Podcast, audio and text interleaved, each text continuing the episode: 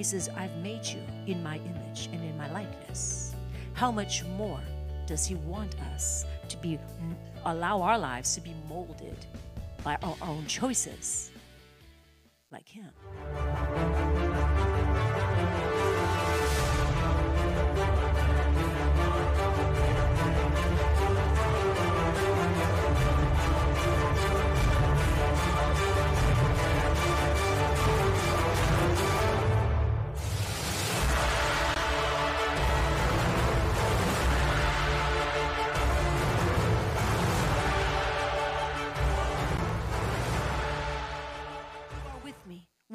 Comfort!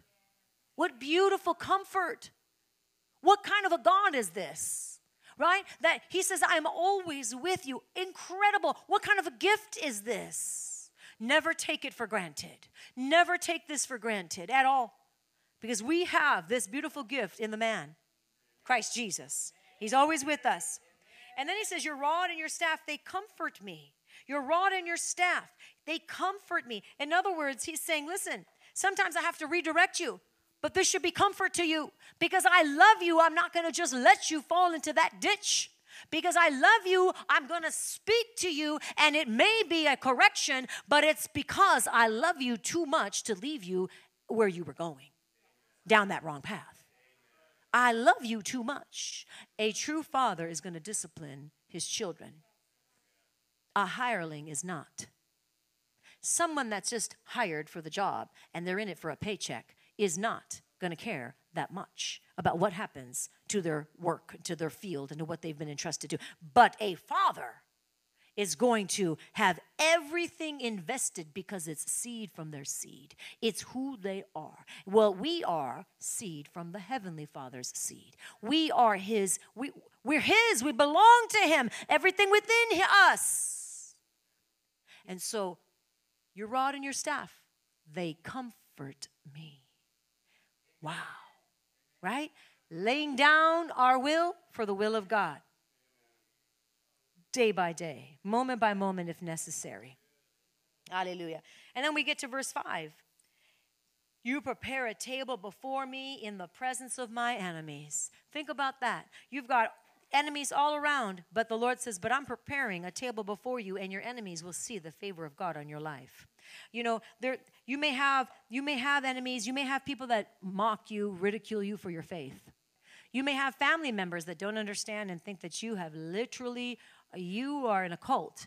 You have just, you know, you have just stepped over into some la la weird land. I don't know. I, I'm concerned. And there are people that actually come to me and tell me that that their families are giving them a hard time, you know, um, because of the glory and everything that happens, the healings and such. And it's and it's so different from what they're used to that they're giving them a hard time, and they're saying this is not of God. Are you kidding me right now? How sad is that statement? But it's true.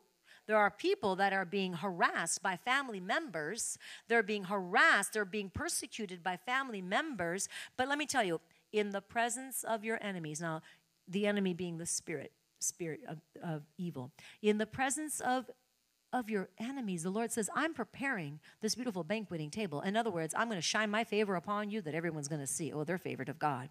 Well, that joy no one can take from them. What's up with them? Why have they changed so? How are they so strong? What changed in their life? How come before they used to be a mess? Today they were like this. Tomorrow they're up and down, up and down. What changed? Now they're strengthened. Now they're fortified. Now they believe God. Now they expect from God. Now they've seen the power of God and they will not settle for anything less. What's changed?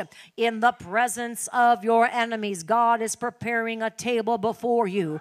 God is preparing that table. Said so the Lord is preparing this table, and the table's been prepared, and I'm seated at this table. I'm seated at this, and I'm enjoying the delights from this table. You're enjoying the delights from His table. You are the righteousness of God in Christ Jesus. God says, In you, I have put everything in you. He says, I've already put in you eternity. He says, I've established you. I have established you with my right arm arm. You are mine. You are mine. Hallelujah. You're equipped. It says, You anoint my head with oil, and my cup runs over. Hallelujah.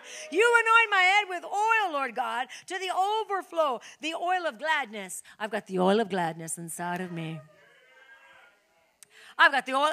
Pastor VJ, you have the oil of gladness and it's flowing over. It's flowing out. It's contagious. It's an overflowing oil of gladness. Hallelujah. Somebody go, wow, it must be, it must, everything must be so perfect in his life. Just so perfect in his life. See, that's why. Well, yeah, if you knew what I had to deal with, you wouldn't be jumping up and down like that. Yeah, well, if you knew what I had to go through, you wouldn't be so happy. Really? Stop listening to the wrong voice uh, because the louder, well, the more pain, the louder your praise, right? The more pain, the more difficulty, the louder your praise should be. Let your praise be louder than your pain. I've told you that over and over and over. Let your praise be louder than your pain. Why? Because you're telling the devil, devil, I serve you notice today. I serve you notice. There is no going back into the woes of life. There's only going forward in the victory that God has already purchased for me. He anoints my head with oil. My cup overflows. Your cup overflows. It's a choice. Say it's a choice. It's a choice to rejoice. It's a choice. Let everything that has breath. Praise the Lord. Let everything that has breath. We're going to have we have breath, so we're going to praise the Lord. Amen. You know, even when we don't, we don't have breath here on earth, we're, we're going to be, because we're spirit beings, we're going to be in heaven worshiping Him anyway as a spirit being. We're going to be casting our crowns before Him. We're going to be saying, Holy, holy, holy. And with the angels, we're going to just gather around, Holy, holy, holy. Don't think that your praise stops here on earth. Your praise doesn't stop here on earth. Isn't that a beautiful thing? We, we're going to, for eternity, we're going to worship Him for eternity. Means we're never going to stop. And I'm excited about that because I love to worship him. Surely goodness and mercy shall follow me all the days of my life, and I will dwell in the house of the Lord forever. Surely mercy, which is his unfailing, uh, unfailing, steadfast covenant of love Surely mercy, his unfailing, steadfast covenant of love. God is a covenant keeping God. He says, My covenants with you I will not break. And he says, It's my mercy over your life, uh, my mercy of love over your life. Uh, That's not going to be broken. It's not going to be. Surely goodness and mercy. When you see anything contrary to goodness and mercy, you need to look at that thing right in the eye and say, mm, No, I don't think so.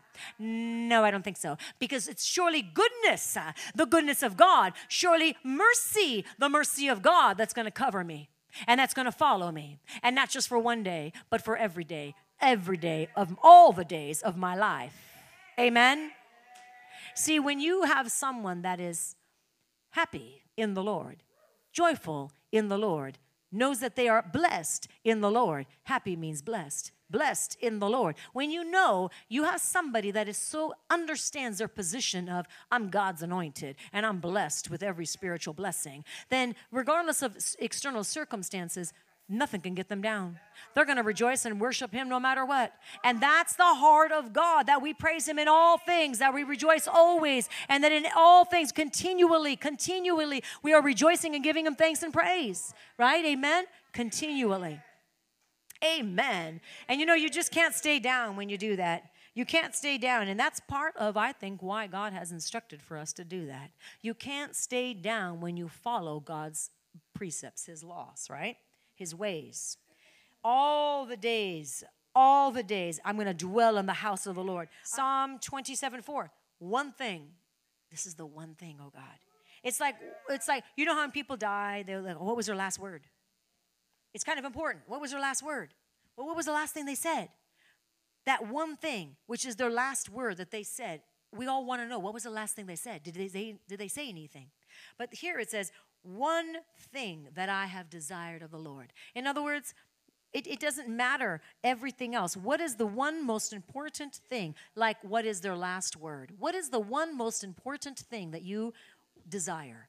Well, he says, that David said, One thing I have desired of the Lord, that I will seek him, that I will dwell in the house of the Lord all the days of my life, to behold the beauty of the Lord, to inquire in his temple, in his secret, in the secret place of his tabernacle. He shall hide me, he shall set me high upon a rock. One thing I have desired, one thing I've asked, one thing I've asked, one thing I've searched out, and that is I would seek, I would inquire, I would dwell in the house of the Lord in his presence. In his presence. That's the one thing. And this is what David the psalmist was writing the most important thing in my heart. Now, David lived a full life. He made many mistakes, but he was also forgiven of them all. He also did a lot of good things known as one that was after the heart of God. He was after God's heart. He was one like God. God loved his heart. He loved God. He was passionate. He was a worshiper, but he was also a warrior. David, very colorful life, filled with ups and downs. You read through the book of Psalms and you see some of the hard, hard things he's written. You can feel the pain. And if you've gone through any amount of pain yourself, you can relate. You say, Wow, I can feel that pain because I've been there.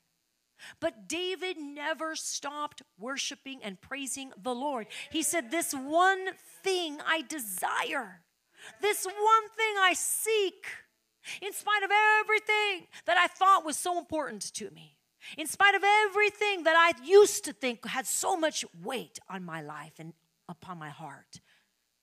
But this one thing I understand now that is the most important thing is, is that my eyes would seek him, that I would search for him, that I would continually find myself hidden in him, in the sanctuary of my heart.